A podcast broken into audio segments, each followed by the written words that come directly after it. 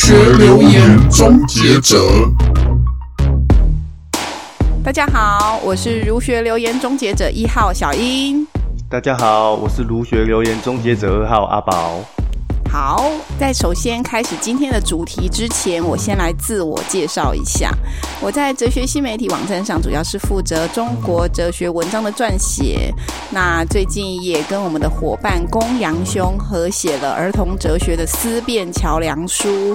感兴趣的同学或伙伴们，可以上我们哲学新媒体上面去看关于这四本书的介绍。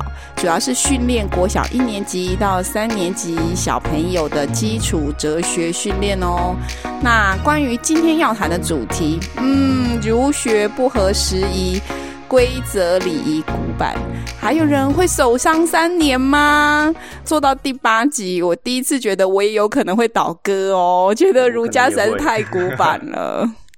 我我可能也会倒戈，真的哦，确实，对。许许多那个繁琐的礼节啊，或是仪式，真的让很多人反感。随便举个例子啊，像儒学尊师重道，这样可能就会要求上课要不要起立立正敬礼，这个其实就可以吵半天了。嗯，对。这次的例子还要守丧三年呢。嗯，这样子看来，真的让大家觉得儒学真的很古板啊。对啊。但是除了感受到古板守旧外呢，我们进一步反省，为什么要定定这种看似不讨喜的礼仪和规则呢？这背后的意思，我们有思考过吗？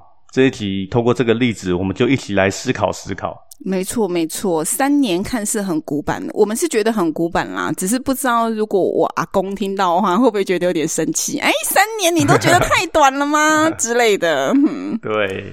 好，那今天这个主题呢，我觉得真的是蛮有趣的。嗯，前面呢，我们谈儒家是否是教条，嗯，然后限制我们人身自由的时候，我们提到了孟子有经权的概念，嗯哼，那意思是在基本原则上遇到抉择时，要考虑当下的处境而做适时的调整，那这也就是权变。但是我记得在那个《论语》的阳货中，宰我就对三年守丧抱怨过，觉得太久了，对，那也想要来个权变一下这样子，那当下呢就被孔子骂他不仁呐、啊。不仁，那孔子的理由是你刚出生时，父母何止花费三年照顾你，让你从一个小 baby 到最后至少能够自理。那现在只是让你守伤三年，我还嫌太少，你还嫌太多，不懂得感恩感念啊。嗯，那这样子来说呢，难道守伤不能够全变一下吗？我对今天这个主题也是真的挺好奇的。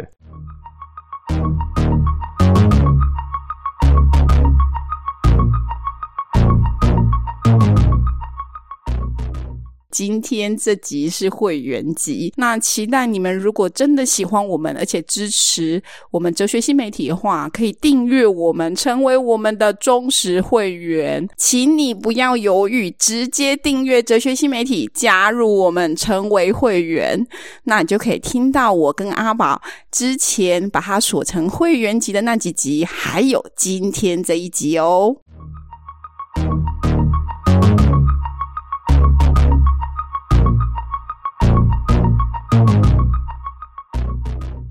下一集呢，我们要谈儒学自以为学做圣人啊，那满口的仁义道德的他的伪君子和假圣人。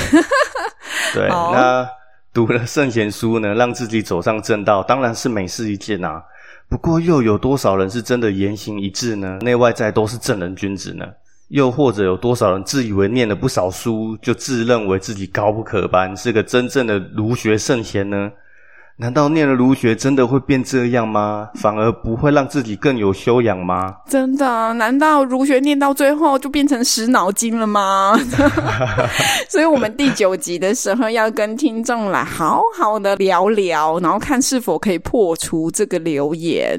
太棒了，我们终于进入到第九集了。那如果观众对我们就是我跟阿宝合作的这两季节目支持而且喜欢的话，一定要加入我们。我们的会员哦，那请大家多多支持我们。